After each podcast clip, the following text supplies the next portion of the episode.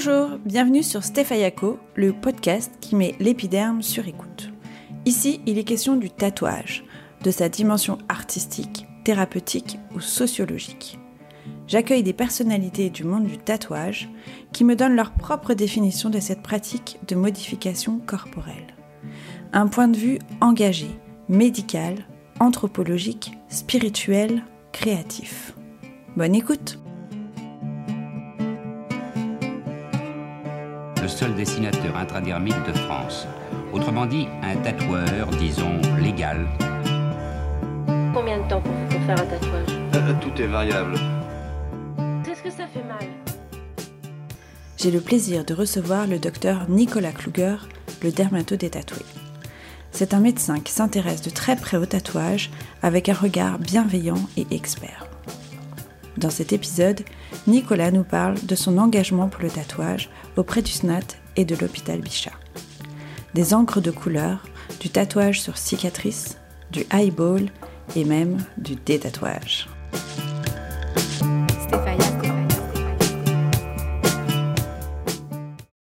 Aujourd'hui, je reçois le docteur Nicolas Kluger. Kluger? Kluger. Kluger, connu pour être euh, notamment le dermatologue des tatoués. Alors, euh, Nicolas, tu es un médecin français expatrié en Finlande, chercheur en dermatologie au Centre hospitalier universitaire d'Helsinki. Tu es également membre d'honneur du SNAT, donc le syndicat national des artistes tatoueurs, et à l'origine de l'ouverture depuis 2017 de la première consultation tatouage en France, donc à l'hôpital Bichat. Et une autre casquette également, celle de blogueur pendant deux ans du dermato tatoué. Tout à fait. Oui, Tout à fait. je t'ai retrouvé. Tout à fait. Je laisse un petit peu en suspens actuellement par manque de temps. Oui, j'ai vu que c'était plus alimenté, mais c'est un blog que j'avais découvert il y a quelques années.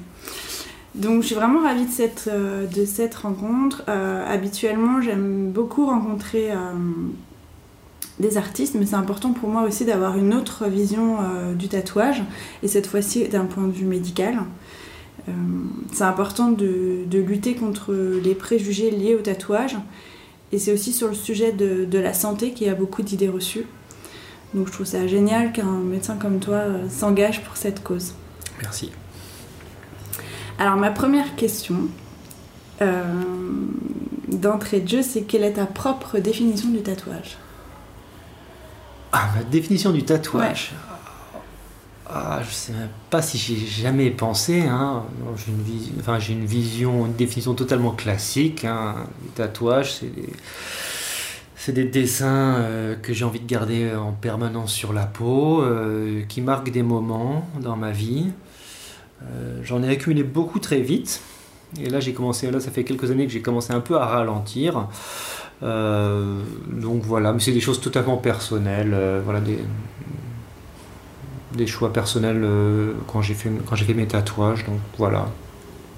D'accord. Euh, on va commencer par dérouler un peu ton parcours professionnel pour euh, apprendre à te connaître et comprendre comment tu es arrivé au, tatouage. Et ensuite, on retrouvera un peu plus sur des détails de fond avec des bonnes pratiques ou des pratiques éventuellement à risque. Donc, quel est le lien entre tes études de médecine et, et le tatouage? Est-ce que tu as toujours été attiré par les modifications corporelles comme le tatouage? Euh, bon, je suis dermatologue. euh, alors, mais comment j'ai j'ai toujours été un peu intéressé par les tatouages. C'était vers les années 2000, ça commençait à être un peu plus visible à la télévision, les séries, euh, les chanteurs. Quoique c'était encore un peu connoté à l'époque, c'était pas vraiment euh, facile. Donc j'étais intéressé sans plus. Et puis en fait, comme un peu beaucoup de tatoués, en fait, c'est souvent l'entourage qui influence. Et euh, à l'époque, c'était mon ex qui était intéressé par les tatouages qui a fait le premier pas d'aller chez un- une tatoueuse. Et j'ai accompagné pour voir. Donc j'ai vu comment ça se passait. Et quasiment en parallèle, j'ai eu mon premier patient tatoué. C'était en 2004 ou 2005. Euh, C'était un patient à l'hôpital Tenon qui a fait une réaction sur tatouage. Donc je me suis retrouvé à voir les deux choses en même temps. Euh, les complications, euh, ce qui m'a intéressé. Donc j'ai lu beaucoup plus dessus.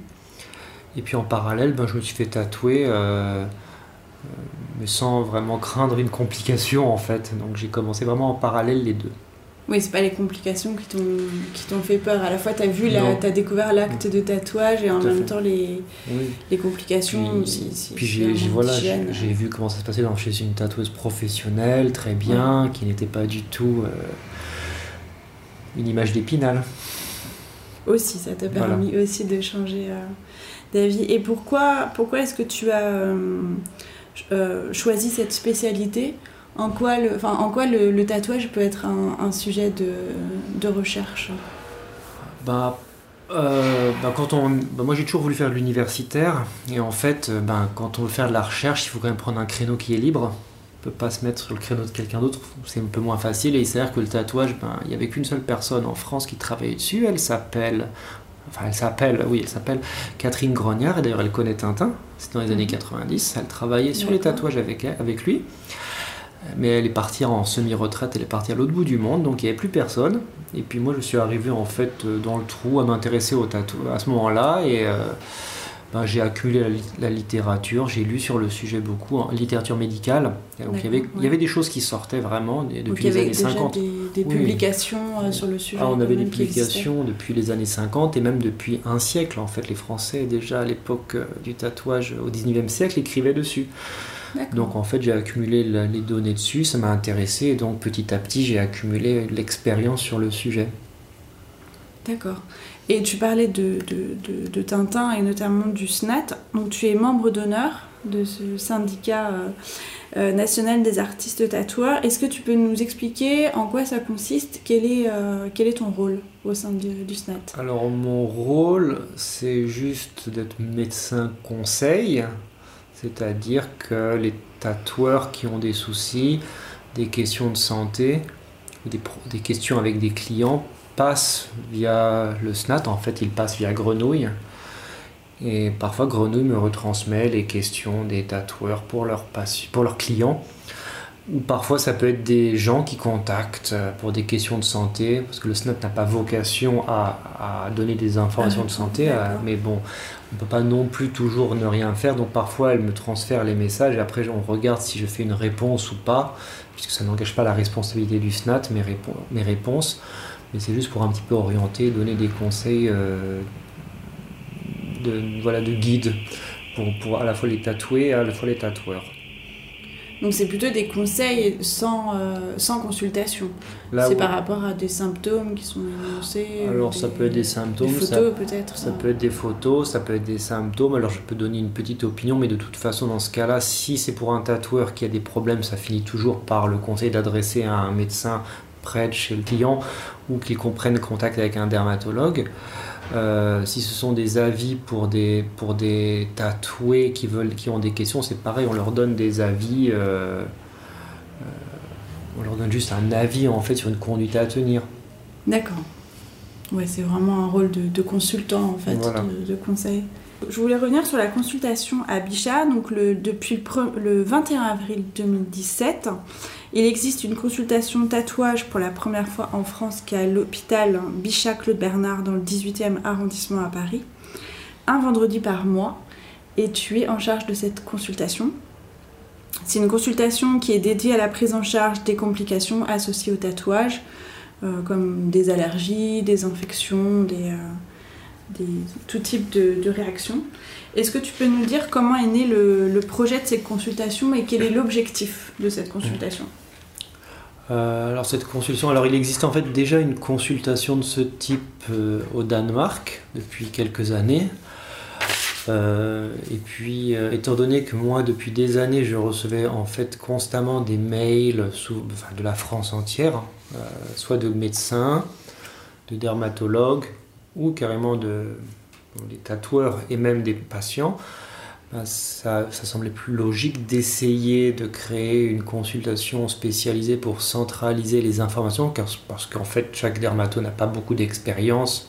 Donc, euh, euh, souvent, les clients, les patients qui contactaient étaient un petit peu désemparés. Donc, on- donc euh, je me suis dit que je pouvais probablement faire une consultation de la même façon qu'ils avaient au Danemark.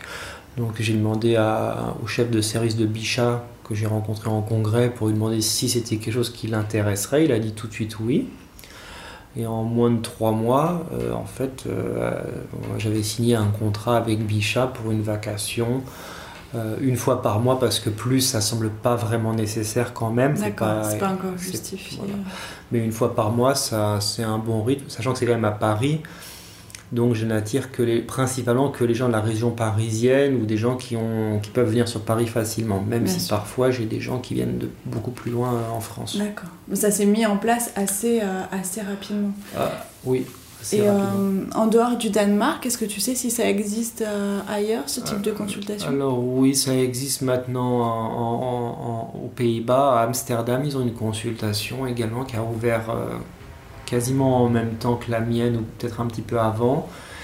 Il y en a une aux États-Unis, à New York, et je crois qu'il y en a une en Italie, mais euh, elle ne fait pas trop parler d'elle actuellement, donc je ne sais pas si elle fonctionne ou pas.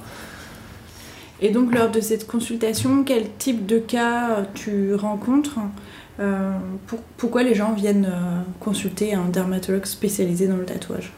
Alors je reçois, principal, enfin, je reçois principalement des gens qui ont des complications sur leur tatouage. Ça veut dire euh, effectivement des éruptions, des problèmes de cicatrisation, des infections, un tatouage qui gratte, qui gonfle. Ça c'est quasiment deux tiers, trois quarts de la consultation. Mhm. Et j'accepte aussi, mais au cas par cas, des patients, donc des patients qui, sont, euh, qui ont des maladies chroniques et qui voudraient se faire tatouer. Donc là, en fonction des cas, j'accepte de les recevoir pour discuter, pour voir si on peut, entre guillemets, accepter l'indication, puisque souvent les médecins qui ne connaissent pas très bien vont dire non au patient, sans savoir si c'est totalement justifié ou pas. Donc dans ce cas-là, j'ai dans, un petit quart des cas, j'ai des patients qui viennent, donc là on discute en fait. D'accord, mais quel type de maladie pourrait... Euh, Enfin, pour quel type de maladie on pourrait contre-indiquer un tatouage? Alors, les maladies pour lesquelles on pourrait contre-indiquer, ça sera. Euh, après, c'est les gens qui ont des traitements immunosuppresseurs pour des maladies chroniques, inflammatoires, immunologiques. Donc, si leur immunité est basse, il y a quand même des risques d'infection plus faciles. Donc, il faut évaluer si le risque infectieux est important ou pas. Euh, j'ai des patients qui ont des problèmes de saignement. Euh, prennent des traitements euh, anti-agrégants pour des problèmes de cœur, des choses comme ça. Et là, le, parfois, le cardiologue, il veut pas. Peut-être qu'en discutant, peut-être qu'on peut quand même trouver un terrain d'entente. Euh, j'ai des gens qui sont venus parce qu'ils ont des allergies, en général, qui viennent me dire qu'ils ont des allergies à des métaux, des choses comme ça, donc ils veulent savoir est-ce qu'ils ont des risques avec des métaux. J'ai des gens qui faisaient de l'urticaire, donc à chaque fois qu'on touche leur peau, ça gonfle. Donc ils se posaient la question quand ça va tatouer, qu'est-ce qui va se passer? Et puis j'ai déjà eu des gens qui viennent pour des cicatrices très étendues, de brûlures, euh, des choses comme ça, des scarifications très importantes, qui voulaient savoir si on pouvait tatouer dessus ou pas. Mais encore une fois, ça reste au cas par cas, c'est-à-dire que la personne va adresser la demande soit euh, à, la secrétaire, soit à moi-même, et je vais regarder si l'indication de voir le patient est pertinent ou pas, parce que sinon je risque de recevoir des gens pour tout et n'importe quoi. C'est pas, pas le but non plus euh, de prendre n'importe qui à ces consultations. Et est-ce que cette, euh, cette consultation a vocation à être euh, déployée euh, au niveau national, d'autres endroits en France? Ah bah Ça, c'est une question de motivation sur d'autres chutes. C'est évident qu'il faudrait la même consultation dans le sud pour pouvoir se répartir tout le pays. Parce que je suis content que je suis content d'avoir reçu un patient de Corse. Mais enfin, ça fait cher le voyage. De venir de Corse pour montrer pendant moins d'une demi-heure ses tatouages. Donc il faudrait quelque chose qui qui, euh, qui centralise. Après, quand moi je reçois des messages de gens qui sont sur d'autres villes, qui sont trop loin, je leur donne des noms de dermatologues que je connais, donc en qui j'ai un peu plus confiance, ou dont je sais qu'ils vont me contacter par la suite avec les photos, donc je pourrais avoir, on peut discuter des cas, donc on peut aussi faire comme ça, c'est-à-dire que j'ai des dermatologues qui me contactent pour des cas et je leur donne conseil et puis gère le patient euh, localement euh, sans que j'ai besoin de le voir. D'accord, donc sans consultation euh, locale, il y a quand même un réseau qui se met en place s'il y a un cas particulier, des questions d'un patient. Oui, oui, les gens ont quand même, les dermatologues, enfin la grande partie des dermatologues ont mon nom, donc ils finissent par trouver mon mail, donc ça finit par arriver. D'accord. je voudrais qu'on parle un peu des, des encres. Euh, tu as consacré un article à ce sujet en 2016 appelé La couleur des tatouages. Donc selon l'article, 56% des tatoués ont un tatouage de couleur avec une moyenne de 3 couleurs. Mhm. En général, le plus courant c'est le rouge et le bleu. Et la plupart des, euh, tu dis que la plupart des encres viennent de l'étranger, en particulier des États-Unis. Est-ce que tu peux nous expliquer un petit peu de quoi sont composées les encres destinées au tatouage? Alors les encres de tatouage, c'est un mélange, c'est un mélange assez complexe, c'est de la chimie très compliquée, hein, c'est pas du tout, c'est pas aussi simple, c'est pas que le colorant, quand on a le colorant, et puis on a plein d'autres produits chimiques dedans, on a des solvants, on a des liants, on a différents additifs que le fabricant est obligé d'ajouter pour donner une cohésion à la couleur, donner des propriétés pour que l'encre telle que le tatoueur l'utilise soit entre guillemets utilisable pour le tatouage. Donc il y a beaucoup de choses dedans. Il y a aussi des impuretés. Et, euh, et voilà. Donc l'encre c'est une partie de colorant et puis plein d'autres choses dedans pour modifier les propriétés de l'encre. D'accord. Et il existe aussi maintenant des encres véganes.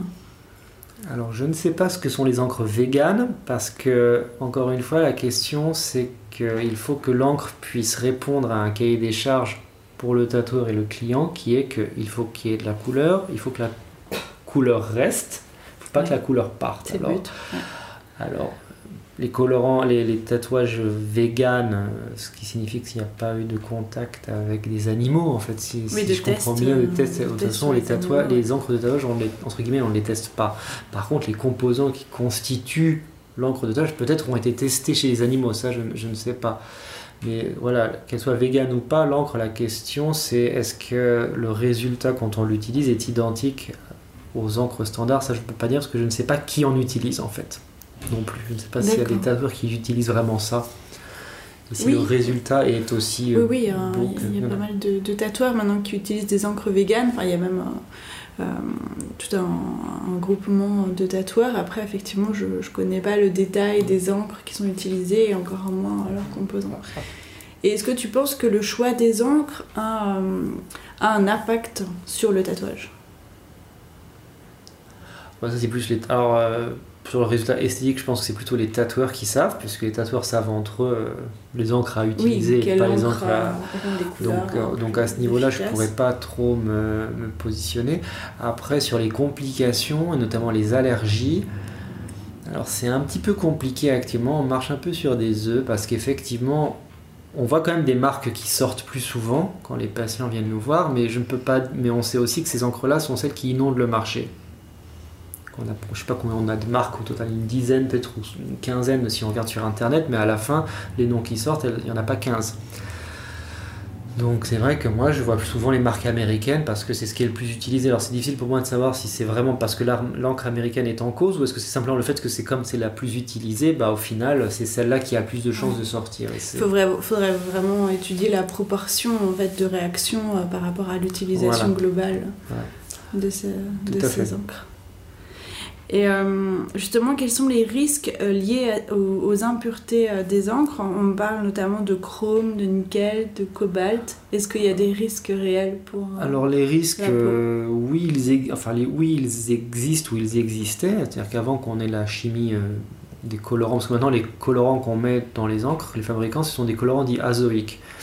Avant, les colorants la coloration qu'on employait pour euh, obtenir la couleur, c'était effectivement des métaux. Le rouge, c'était du mercure. Mhm. Le bleu, c'était du cobalt, effectivement, et le chrome donnait du vert. Ça, c'était dans les années 70, les années 50. Donc, effectivement, là, on a vu des allergies apparaître sur les couleurs et on les a attribuées euh, à ces composants. Donc, quand quelqu'un était allergique au bleu, on lui faisait des tests allergologiques et on voyait qu'il était allergique au cobalt. Quand quelqu'un faisait une allergie au vert, on savait que c'était le chrome. Maintenant, on a des, une réglementation qui fixe le niveau d'impureté à un seuil qui est supposé ne pas être allergène. D'accord. C'est-à-dire qu'on peut trouver des impuretés, mais si elles ne dépassent pas un certain taux, elles sont tolérées. La quantité est insuffisante à... Elle est pour- considérée comme insuffisante pour déclencher une réaction. Euh, ça concerne le nickel, ça concerne le chrome, ça concerne le cobalt, ça concerne l'arsenic, ça concerne le plomb. Enfin, il y a toute une liste qui est fixée par l'Europe et ça, on l'applique en France depuis 2008. Enfin, l'Europe l'impose depuis 2008 et ça a été implanté depuis des années par la France dans sa, dans sa législation et même d'ailleurs en Europe. Euh, euh, donc voilà, c'est vrai que par contre, moi quand même, quand j'ai un patient qui va me dire je suis allergique au cobalt, ben, je vais quand même lui dire de ne pas faire de bleu, de ne pas faire de turquoise. Parce qu'il faut, quand même, faut oui, quand même c'est- aller dans le bon sens, il faut être un peu dans quand même bien de le savoir. faut quand même prendre, pas prendre Ouais. de risques et d'aller euh, faire le, le contraire. Mais, mais sinon, voilà. Donc pour les impuretés, je ne pense pas actuellement que ça soit un souci pour les encres, entre guillemets, officielles, qui sont donc américaines ou européennes, qui subissent des tests. Normalement, il n'y a pas de souci. Après, des encres qui passent, entre guillemets, sous le marché, sous le manteau, euh, par Internet, qui ne sont pas contrôlées, peut-être qu'on trouve du mercure encore, peut-être qu'on trouve de l'arsenic, hein, des choses comme ça qui peuvent poser des soucis. Euh, D'où euh, l'importance de toute façon de bien choisir son tatoueur qui choisira bien ses encres. Dans tous les cas, euh, a un professionnel, comme voilà, ça, ça, ça finit toujours par confirmer ça. Euh, Il y a eu une polémique sur, euh, sur les, au sujet des nanoparticules, parce qu'on ne sait pas exactement ce qu'elles deviennent dans l'organisme et qu'elles atteindraient peut-être les ganglions lymphatiques. Donc il y a eu une étude sortie en 2017 qui a été relayée par l'AFP et de nombreux médias. Alors ça a fait tout un, tout un buzz euh, pour, euh, on va dire, des articles souvent assez creux, assez alarmistes, mais assez creux. Quelle est ta position à ce sujet? Bon, les nanoparticules, bon, déjà il y en a partout. Donc les nanoparticules, il n'y en a pas que dans les encres de tatouage. Il y en a partout ailleurs, il y en a dans les crèmes solaires, il y en a dans notre environnement. Donc on est exposé pour les nanoparticules partout. Donc c'est un problème général et pas propre au tatouage. D'accord, ça sert à rien déjà de euh, Déjà, diaboliser le tatouage Ah euh, sur les que parce que nanoparticules. c'est pas la première fois que la personne était en contact Ouais. avec les nanoparticules, les c'est pas avec les tatouages, mais euh. le matin au réveil. Ouais. Ça, c'est la première chose. Euh, ensuite, les nanoparticules, alors on sait depuis 2008 qu'il y en a. Donc, ces nanoparticules, ça veut simplement dire que ce sont des particules de moins de 100 nanomètres. C'est-à-dire qu'elles sont très très petites et on ne les voit pas au microscope et donc elles peuvent diffuser plus facilement que les grosses particules qui bloquent. Ce qui pose des soucis, des questions, par exemple, chez la femme enceinte, chez la femme qui allait. Voilà, est-ce que ça peut arriver au bébé? Qu'est-ce que ça fait? Euh, En général, on évite de se faire tatouer quand on est enceinte ou qu'on allait. Ça, c'est mes recommandations. C'est vraiment une contre-indication pour moi formelle, de bon sens encore. Oui. Euh, maintenant, par rapport à cette étude, qui est en fait une étude allemande, il faut, expliquer, il faut simplement raconter l'étude pour comprendre que c'est ridicule ce, ce qui s'est passé. En fait, les Allemands ont simplement pris plusieurs patients qui étaient en fait des patients décédés, c'était des autopsies. C'était des gens qui avaient donné leur corps à la science et c'est tatoué. Ce qu'ont fait les Allemands, c'est ils ont pris de la peau tatouée, et ils ont pris des ganglions de drainage de ces personnes. Ils n'avaient aucune information sur cette personne, sur sa vie, on ne sait absolument rien d'eux. Et ils ont juste pris et ils ont fait des mesures différentielles en disant on regarde ce qu'il y a sur l'encre, dans la peau, et on regarde ce qu'il y a dans le ganglion.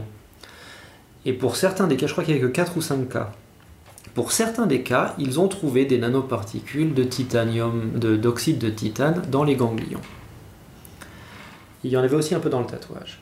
Et donc ils ont dit ah ça vient du tatouage. Donc, l'encre des tatouages a Va un impact sur les ganglions, et etc. Alors déjà je voudrais déjà dire qu'on sait que l'encre va dans les dans le ganglion, ça on le sait depuis un siècle, parce que les gens qui regardaient au microscope disaient déjà à l'époque, on dirait que ça va dans les ganglions. Et depuis 20 ans, 30 ans, on sait qu'il y a toujours, un- quand on va, n'importe quel tatoué aura des ganglions de drainage un peu tatoués, parce que l'organisme prend dans la peau et puis ramène ça dans le ganglion de tatouage. Si on a un tatouage dans le bras, ben dans le creux axillaire, on a un ou deux ganglions qui sont noirs. D'accord. ça ne- ça ne- Je le savais pas, mais c'est une ne fausse nouvelle parce que ça, c'est une nouvelle C'est pas qui une nouveauté, c'est absolument pas une nouveauté. Ça fait 30 ans qu'on sait ça, mais bon, même les médecins, quand ils publient à chaque fois, ils rappellent ces histoires, mais ça fait 30 ans qu'on le sait. Donc le fait qu'on trouve des nanoparticules, ça n'a absolument, c'était attendu. Mhm. Alors ils l'ont démontré, ça c'est très bien, mais on le savait intuitivement parce que si des gros pigments passent dans le ganglion, on se doute bien que ce qui est tout petit va y aller aussi. Après l'impact, mais on n'en a aucune idée. Ce qu'on sait pour l'instant, c'est que jusqu'à présent et depuis un siècle, je n'ai aucun cas de cancer des ganglions chez les tatoués. On n'a aucune preuve que ça perturbe le fonctionnement du ganglion. Oui, c'est ça l'inquiétude en fait, donc de voilà, savoir donc, bah ce non. que ça pourrait provoquer. euh, Et par rapport aux nanoparticules, encore une fois, les nanoparticules et les- le dioxyde de titane, on le trouve dans les crèmes solaires. Donc, qu'on met pour se protéger. qu'on met pour se protéger. Donc, euh, et on le trouve dans d'autres choses. Donc, ces gens-là, dont on ne connaissait absolument pas la vie, parce que c'est des gens qui ont peut-être 50 ans, 60 ans et qui ont vécu d'une certaine façon, qui étaient peut-être, euh, je sais pas moi, mécano ou je ne sais quoi. Euh, ben, il y a une raison pour laquelle ils ont toutes ces choses dans l'organisme. Donc, aller dire, interpréter, c'est un peu exagéré. Et puis, de toute façon, c'était juste factuel. C'était juste de nous dire on a des nanoparticules dans les ganglions. Ça ne veut absolument rien dire à ce jour en termes de conséquences pathologiques. Donc, il faut continuer à suivre, mais il faut quand même être rassurant par rapport à la pertinence, on va dire, clinique de nos jours. C'est-à-dire qu'encore une fois, je n'ai jamais vu un tatoué, ni quasiment aucun cas de complications ganglionnaires attribuables enfin, à ces nanoparticules ou à ça. On peut faire des petites choses, on peut avoir parfois des ganglions quand on se fait tatouer, ça, ça arrive. Il y a des gens qui nous disent, euh, quand je fais tatouer, ben, j'ai effectivement ça gonfle et puis ça part, parce qu'effectivement c'est inflammé, ça réagit. D'accord, oui. Mais euh, voilà, on n'a pas de, de, signes stressants. Et, euh, et par, par extension, on n'a toujours pas de preuve que ça va poser des soucis à l'intérieur, plus loin. D'accord. Donc pour l'instant, on n'a pas de quoi s'inquiéter. Non, pour l'instant, le problème, pour moi, c'est la peau. Oui. Principalement. Et justement, sur la peau, je voudrais revenir sur un sujet qui me tient à cœur. J'en ai souvent parlé sur, euh, sur mon blog Stéphayako et dans le magazine Jeter l'encre. C'est le tatouage sur cicatrice et notamment euh, suite à un cancer du sein. Donc ça peut concerner le tatouage de l'aréole mammaire ou un tatouage plus large sur la cicatrice. Euh, outre l'aspect euh, thérapeutique et de réappropriation de, son corps, euh, il y a aussi un, impact psychologique certain. Et je voulais savoir ce qu'il en est au, niveau médical. tu as abordé le sujet dans un article en 2016 qui s'appelait Les tatouages décoratifs après mastectomie. Et tu y dis notamment que le tatouage médical existe depuis longtemps alors, qu'est-ce que tu penses de ce procédé et qu'est-ce que le tatouage euh, réparateur? Ah bah, c'est juste, Là, c'est juste une adaptation. C'est-à-dire que c'est vrai que le tatouage, la reconstruction, le tatouage où on, refait euh, une, aréole mammaire, ça existe depuis très très longtemps. Maintenant, probablement que des gens. Alors pourquoi certaines femmes décident plutôt d'avoir un tatouage, un motif floral, un oiseau ou d'autres dessins c'est très probablement personnel et pour des pour des raisons en fait, on va dire psychologiques, je pense, de, reconstruction de soi. Ça peut être peut-être aussi dans l'environnement, le fait de voir des tatoués, se dire pourquoi pas. Donc là, c'est juste une adaptation, on va dire, sociétale. Mm-hmm. Euh, ça ne pose aucun souci en termes de. Il n'y a aucune différence euh, par rapport à un tatouage d'aréole mammaire, si ce n'est que c'est plus gros et que ça va être différent pour la, pour la patiente. Euh, donc c'est un tatouage de reconstruction. Alors c'est vrai que c'est pas un tatouage de reconstruction, on va dire, parce qu'on reconstruit pas forcément, on reconstruit pas un, un, une aréole, mais on met un, grand dessin, mais ça on va. Crée, on, enfin, ouais, on le recouvre, on recouvre une cicatrice en fait. Voilà. Et après, bah, c'est réparateur au sens effectivement psychologique où ça permet à la personne de clôturer l'histoire euh, carcinologique. Euh, justement, quand tu dis clôturer, je rebondis là-dessus parce que est-ce qu'il y a un moment opportun pour le faire? Est-ce qu'il y a des contre-indications avec les traitements? À quel moment euh, il est préférable de se faire tatouer ou pas? Il faudrait voir avec des oncologues, mais ce qui me semble, enfin, ce qui me semble logique, c'est qu'on fait ça après, quand la maladie est considérée comme en rémission, mhm. c'est-à-dire que tous les traitements ont été faits, donc euh, c'est habituellement c'est chirurgie, on a retiré les ganglions, on a des rayons, et puis on a la chimiothérapie ou dans l'autre, ça dépend les, les protocoles. C'est une fois que tout, tout, ça est, terminé. Voilà. Et en, souvent, les radiothérapeutes, de ce que j'ai lu, considèrent que c'est six mois, un an après la radiothérapie qu'on peut tatouer. D'accord. Parce que la peau, en dermatologie, les cicatrices, on dit qu'elles se font effectivement euh, l'année qui suive en général quand on se fait même un bobo, euh, une griffure de chat, que ça, là, la cicatrice, elle, va vite pendant un mois, mais elle continue un peu d'évoluer. Donc effectivement, là, on demande aux gens d'attendre un petit peu et on ne se précipite pas euh, pour aller se faire tatouer euh, juste après avoir fini ses traitements. Il faut avoir un petit, un petit délai que la, que la cicatrisation soit complètement finie au niveau de la peau qui a reçu les rayons. D'accord. Est-ce qu'il y a un risque? Est-ce que ça veut dire qu'il y a un risque si on se fait tatouer trop tôt? Sur le traitement ou sur la cicatrice Alors, il n'y a pas de cas rapporté.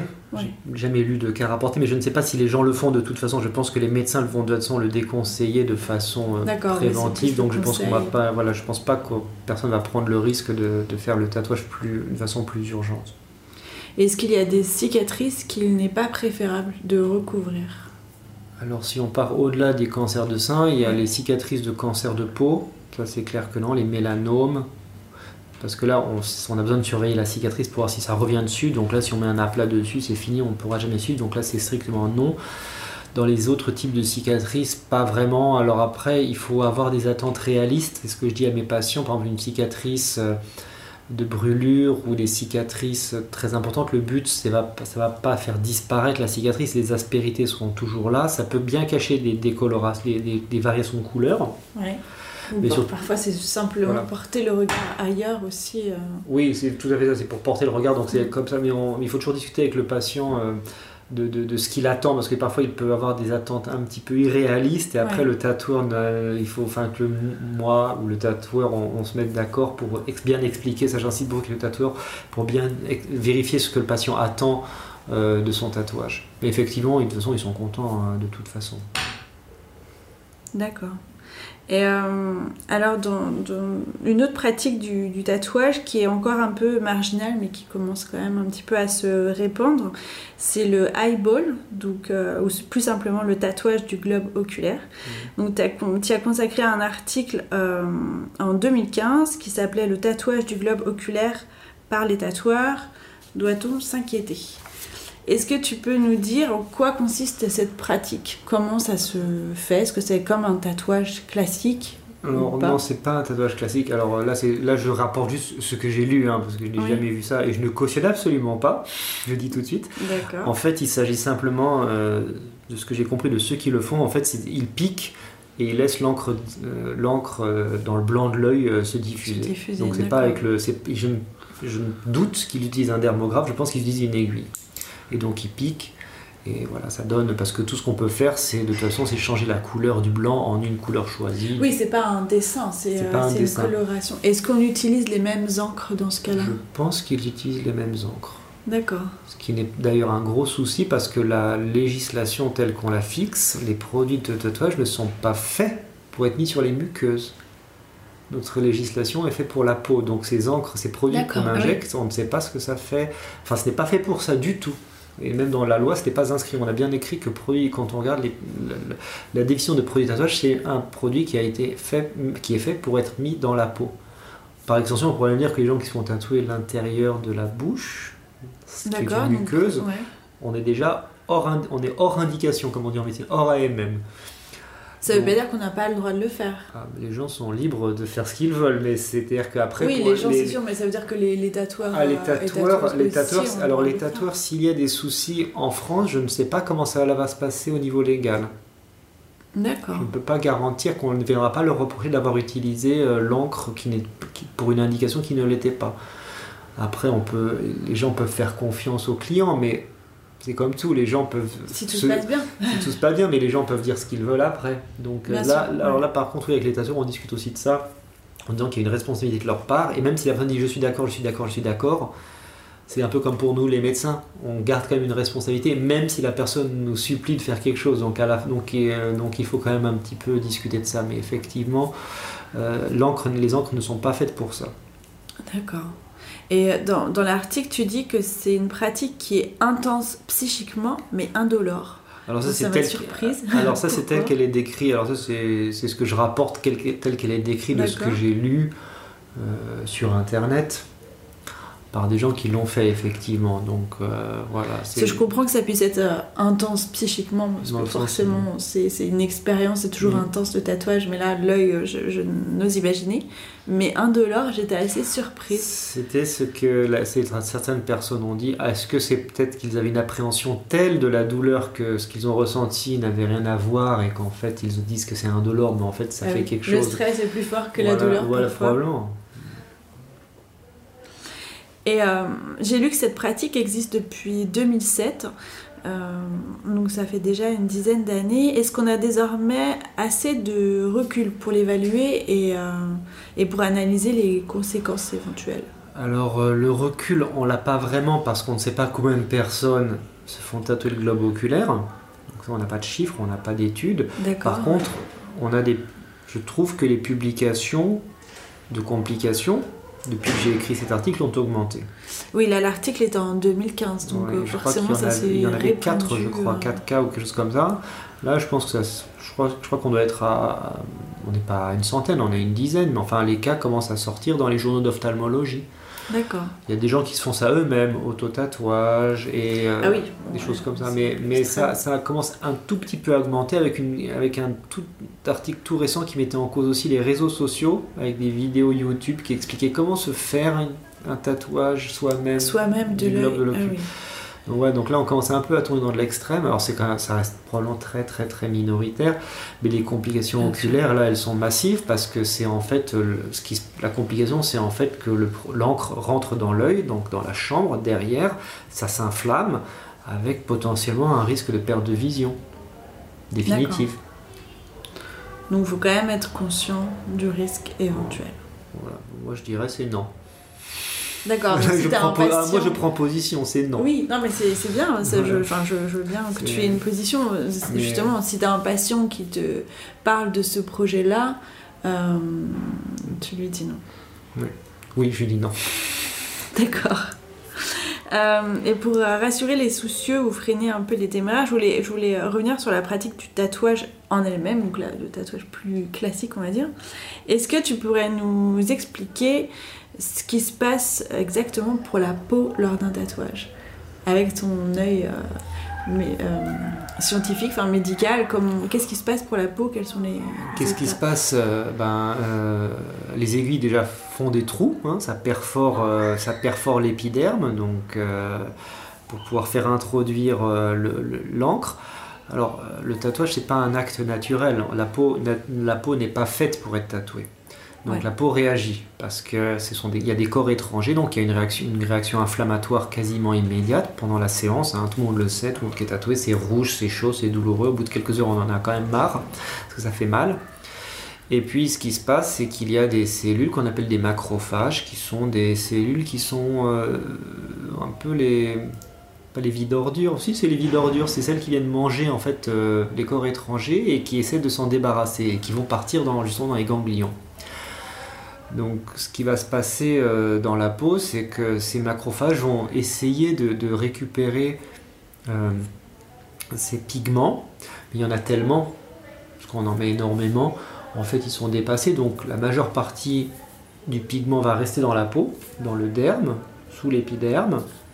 Il ne va pas bouger, va rester là, tout seul, euh, à l'état libre ou parfois dans d'autres cellules qu'on appelle les fibroblastes. Et puis par contre, les macrophages, eux, vont continuer petit à petit, leur- durant toute la vie, vont continuer un petit peu à récupérer des pigments, ce qui fait explique qu'en fait un tatouage, ça finit toujours un petit peu par euh, vieillir. D'accord, On oui. ne pourra jamais garder un tatouage aussi beau que le premier jour parce qu'il y a ces cellules qui viennent, parce que les pigments aussi se dégradent, parce qu'il y a le soleil ou d'autres choses qui agissent. La euh, qui peau vit aussi. La euh, peau vieillit aussi, les traumatismes, donc il y aura un, un petit un, un vieillissement. Donc, voilà, et c'est vrai que par contre sur un tatouage qui est fini, une fois que l'inflammation aiguë est passée, c'est vrai que si on fait un prélèvement, il n'y a pas grand chose qui se passe, on voit juste euh, beaucoup de ganglions, on voit, pardon, on voit beaucoup de couleurs, on voit, on voit le pigment au microscope, et puis on voit quelques petites cellules qui sont là, mais qui font pas grand chose en fait. C'est assez ça a l'air d'être assez statique en fait, hein, à l'état normal, le D'accord, tatouage ouais, a c'est- cicatrisé. Mais c'est quand même une, euh, une sorte d'agression pour la peau, c'est une plaie. Comment, pourquoi c'est une plaie dont on doit prendre euh, soin? Alors c'est une plaie parce qu'en fait le, le dermographe, l'aiguille du dermographe a fait des milliers de trous, donc euh, ça reste, ce sont des petites plaies ouvertes euh, pendant la phase de cicatrisation, donc il y a un risque de surinfection si on ne fait pas les soins locaux correctement, qui sont en fait des soins de, de lavage, de savon, qui nettoient la peau, voire de désinfection avec un vrai désinfectant, même si on, ça c'est pas ce qu'on fait en France, on se contente plutôt de savon qui nettoie. Oui. Mais voilà, il faut, il faut bien s'occuper du tatouage pendant le mois de cicatrisation à cause du temps que la peau euh, referme, euh, se, se- se referme pendant le mois qui suit. D'accord. Et quel- justement, le, quels sont les, les risques si les, euh, si les règles d'hygiène ne sont pas respectées. Alors là, je pense à la fois aux scratchers euh, qui vont tatouer dans leur salon que euh, les, les fraîchement tatoués qui vont aller se baigner ou se mettre au soleil. Quels sont les, les Alors, risques le risque, ben, les risques, c'est que la cicatrisation va être anormale, ça va être des croûtes, on peut avoir des ulcérations, et puis ça peut vraiment se surinfecter avec un germe qui se met à se multiplier. Dans ce cas-là, c'est inflammé, il y a du pu. Euh, le problème par rapport au, à la mer, c'est que comme c'est des, des plaies ouvertes, bon, la, la mer ce n'est pas stérile, il y a des germes aussi, enfin donc ça peut rentrer. On a eu le cas malheureux il y a quelques années de cette histoire abracadabrante d'un d'un Américain qui allait se baigner trois jours après son tatouage. Oui, j'en ai entendu parler, effectivement. Alors en fait, lui, il n'était pas tout à fait normal. C'était un patient. Il avait des vraies maladies qui le rendaient à risque de faire des infections graves.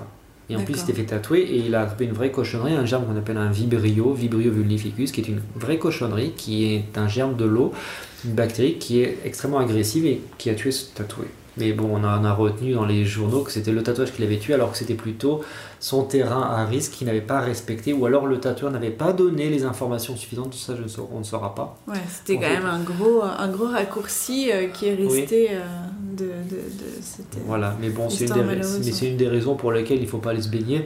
Bon, je pense que l'eau salée sur un tatouage euh, tout frais, ça doit, Ça pas doit être- ça mal. doit faire mal. Oui, je pense J'ai pas façon- essayé, fais, je fais attention, Et- mais euh, ça doit faire très mal. Et pour le soleil, alors le soleil, je, je pense que c'est plus un problème. Bon, déjà, pareil, si c'est inflammé, le soleil, le chaud, je pense que ça doit pas. Ça, ça doit faire un peu mal.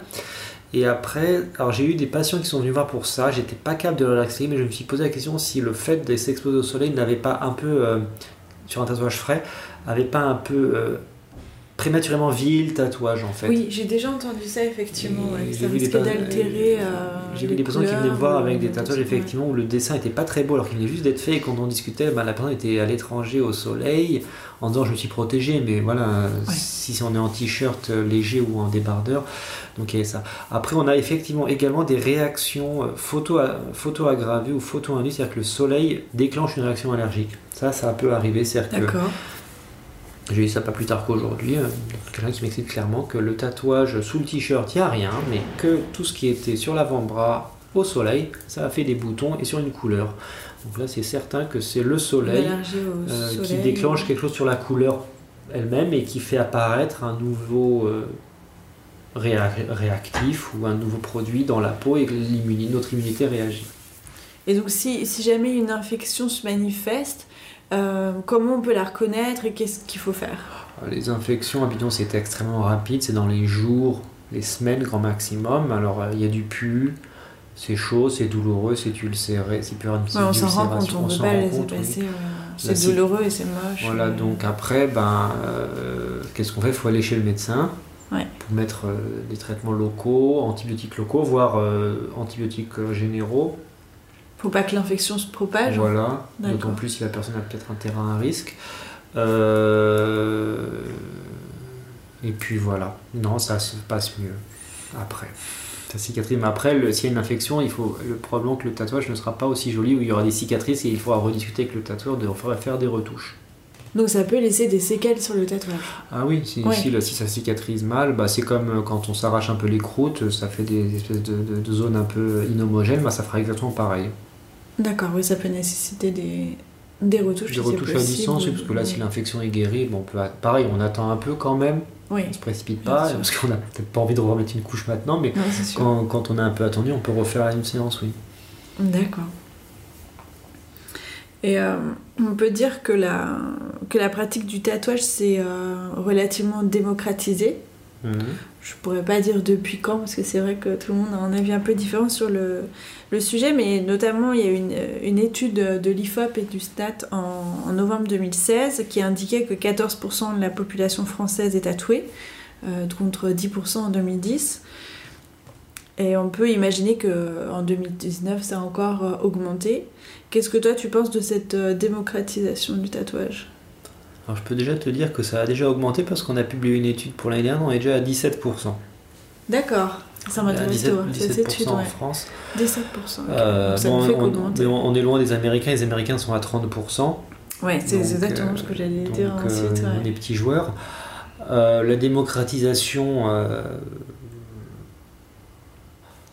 oui, enfin ça c'est. Alors moi, ce qui m'amuse, c'est je me demande quand même si c'est pas générationnel quand même, parce que aux États-Unis, on sent que la pyramide, enfin l'âge le plus fréquent des tatoués, ils sont quand même entre nés entre fin 70, 80, début 80, enfin, début 90 dans ces eaux-là, donc ils sont plutôt 30-40 ans. Donc eux, ils vont vieillir, donc ils vont décaler petit à petit euh, l'âge. Donc si on faisait dans 10 ans euh, l'étude euh, aux États-Unis, je pense qu'on dirait que ce sont les 40-50 ans qui sont le plus tatoués. Je serais très intéressé de voir comment les enfants des tatoués vont, vont, se comporter et s'ils vont pas un peu décrocher. Ce qui est un peu mon. Je, je sais pas, je ça serait intéressant de voir euh, sociologiquement euh, ou psychologiquement s'ils se rébellent contre les parents tatoués en se disant que c'est papa maman qui est tatoué. Oui. Et euh, les, je pense qu'il va, y avoir un petit. J'aimerais bien voir un petit décrochage, mais bon, c'est pas ça peut monter. Ça peut encore monter, voilà, on ne sait pas euh, à quel moment on atteindra le. Bah, le problème, c'est qu'on. Après, c'est par rapport aux Français. Hein. Nous, on est en retard par rapport aux Américains. On est en retard sur les Américains du Sud. Nettement, les Américains du Sud sont. Euh, il suffit d'aller regarder. Il suffisait de regarder la Coupe du Monde de foot l'année dernière pour se rendre compte que euh, les Américains du Sud, c'était 60% de l'équipe qui était tatouée. ça se vérifie encore à cette Coupe du Monde chez les femmes. Il suffit de regarder les brésiliennes et les chiliennes et tout ça, c'est assez rigolo. C'est comme les hommes. Ouais, non, pas regardé, Donc il y a vraiment un côté, un côté, un côté culturel là-bas. Après, ça va être intéressant de ça va être regardé du côté de l'Asie, ce qui se passe, si euh, les Chinois se réveillent, euh, tout ça, parce que c'est pas très clair pour l'Asie comment, par rapport aux problèmes, on va dire, culturels. Donc, oui, ça dépend des pays, oui, effectivement. Donc ça va un petit peu bouger, effectivement. Et euh, j'ai lu dans une, une, étude américaine que que le tatouage euh, au laser a augmenté de 32% euh, dans le pays, donc c'était en 2017. Donc forcément, eux, ils ont une proportion, ils ont un tiers de la population qui est tatouée, mais à côté de ça, il y a aussi quand même 32% de personnes qui pensent au détatouage, euh, parfois pour des raisons professionnelles d'ailleurs, enfin c'est dans l'étude parlait des raisons professionnelles. Donc ça fait quand même réfléchir sur le détatouage et, euh, je me demande est-ce que c'est ce qui nous attend euh, en France? Ah oui, ça... Parce qu'une grande vague de tatouage, est-ce que ça veut dire une grande vague de détatouage ah, il ensuite? Il y aura probablement des gens qui vont se faire détatouer, oui, le, le marché du détatouage de toute façon, c'est pareil, hein, le tatouage est ancestral, on va dire, depuis la nuit des temps. Le détatouage, ça existe depuis la nuit des temps. Donc ça va de pair. Donc je pense qu'il n'y a pas de honte à dire que le détatouage va augmenter aussi. Après, c'est une question de motivation et de raisons pour lesquelles les gens vont chez le, le, euh, chez le dermatologue ou chez le médecin pour se faire détatouer. Mais oui, ça, ça, ça... Je ne fais pas de détatouage moi-même, mais je pense que le marché du détatouage se porte bien. Et alors, en quoi ça consiste et qui, euh, qui le fait justement, le détatouage? Alors, détatouage, euh, il faut que ce soit des médecins. Euh, alors, il y a deux techniques principales soit de la chirurgie, on peut encore retirer chirurgicalement des tatouages s'ils sont petits. Il faut quand même que ce soit sur des zones de peau un peu lâches où en fait on puisse refermer le, la peau correctement. Alors, au prix d'une cicatrice, il y aura une cicatrice il y a des gens qui sont motivés. Mais, il y a des gens qui sont motivés. Je pense qu'on avait fait une étude en Finlande là-dessus. Il y avait des gens qui voulaient, qui demandaient la chirurgie. Et je pense que c'était plus un côté il y avait un lien psychologique, une raison pour laquelle la personne voulait vraiment retirer le tatouage. oui, qu'il n'y ait pas de traces. Quoi, voilà, c'était vraiment, Et là maintenant. Après, la deuxième technique, si on n'est pas chirurgie ou si on ne peut pas, c'est le laser. La plus répandue, la plus connue? Voilà. Euh, alors on a deux types de laser. On a le laser euh, qu'on appelle Q-switch et puis le laser, euh, le laser picoseconde. Ce sont juste les manières dont le laser fonctionne. ça marche bien. C'est pas la panacée, ça marche pas à 100% c'est long. Oui, le, tatouage ne, bah, ne, disparaît jamais complètement. On peut pas, ça, ça dépend. Le problème des tatouages professionnels, c'est qu'ils sont très compacts et très bien faits, et donc plus difficile à retirer. Un tatouage amateur part très bien. D'accord. Mais un tatouage professionnel, c'est plus long, et après, ça dépend des couleurs. Il y a des couleurs qui traditionnellement, à un moment, on disait que partaient mal, c'était le vert et le bleu. Ça oblige le médecin, le dermatologue, où le médecin qui fait du laser a joué avec différents lasers ou modifié les, les, paramètres pour permettre de, traiter le, tatouage. Ça prend du temps. Mais ça nécessite euh, plusieurs séances. Ah oui, oui, oui. Très souvent maintenant, les dermatologues ne donnent même plus de... Parce qu'ils vont faire un devis hein, quand on va voir le médecin.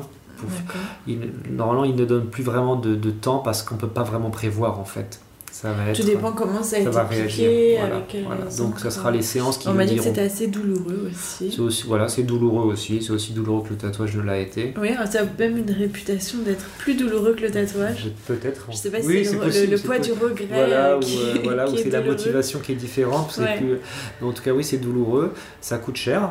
Enfin, ça coûte cher. Ça dépend où on le fait. À Paris, ça coûterait un peu plus cher qu'en province. Mais il y a des, il y a des Ouais, séances. et, euh, mais encore une fois, il y a un devis qui est fait avant de débuter. euh, donc, il n'y a pas de surprise. C'est pas au milieu du traitement qu'on vous donne le tarif. On vous dit un peu combien ça va coûter. Enfin, un devis. Et quand on a envie de se faire détatouer, euh, voilà, on prend rendez-vous avec son dermatologue et on lui parle de ce projet. Il peut conseiller. euh, Alors, il y a tous les dermatologues n'ont pas de laser et tous les dermatologues qui ont un laser ne font pas du détatouage. Donc là, il faut appeler euh, le dermatologue, soit, soit on a un- le dermatologue connaît quelqu'un d'autre qui le fait, enfin voilà, soit sur le site du syndicat des dermatologues vénérologues en France, il y a la liste de ceux qui font du laser, mais après il faut téléphoner chez eux pour demander est-ce que vous faites du laser de détatouage. Habituellement, il y a une- un dermato sur une par région qui fait vraiment du détatouage laser habituellement. Mais il faut prendre quand même quelqu'un qui en fait régulièrement. Ouais, qui Qui a le plateau technique. C'est ouais. mieux parce que voilà, il sera plus à même d'aider, euh, prévenir. Donc ça, moi j'ai des noms sur Paris, donc je donne ces personnes. Habituellement, je donne les noms des gens que je connais ou en qui j'ai confiance pour le détatouage. Ouais, c'est toujours mieux d'être recommandé. Et ben, merci beaucoup Nicolas pour cet Ah, échange euh, merci. sur le tatouage. Merci, C'était super intéressant et ça permet d'avoir une vision un peu plus euh, euh, détaillée et, euh, et scientifique. On n'a pas forcément euh, l'habitude d'avoir ce, d'avoir ce discours, alors merci beaucoup. Merci.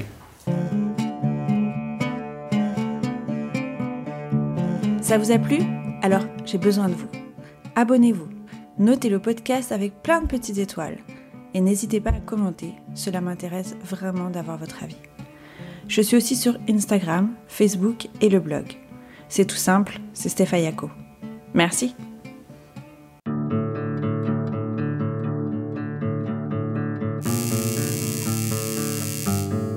Stéphaya, Stéphaya, Stéphaya, Stéphaya.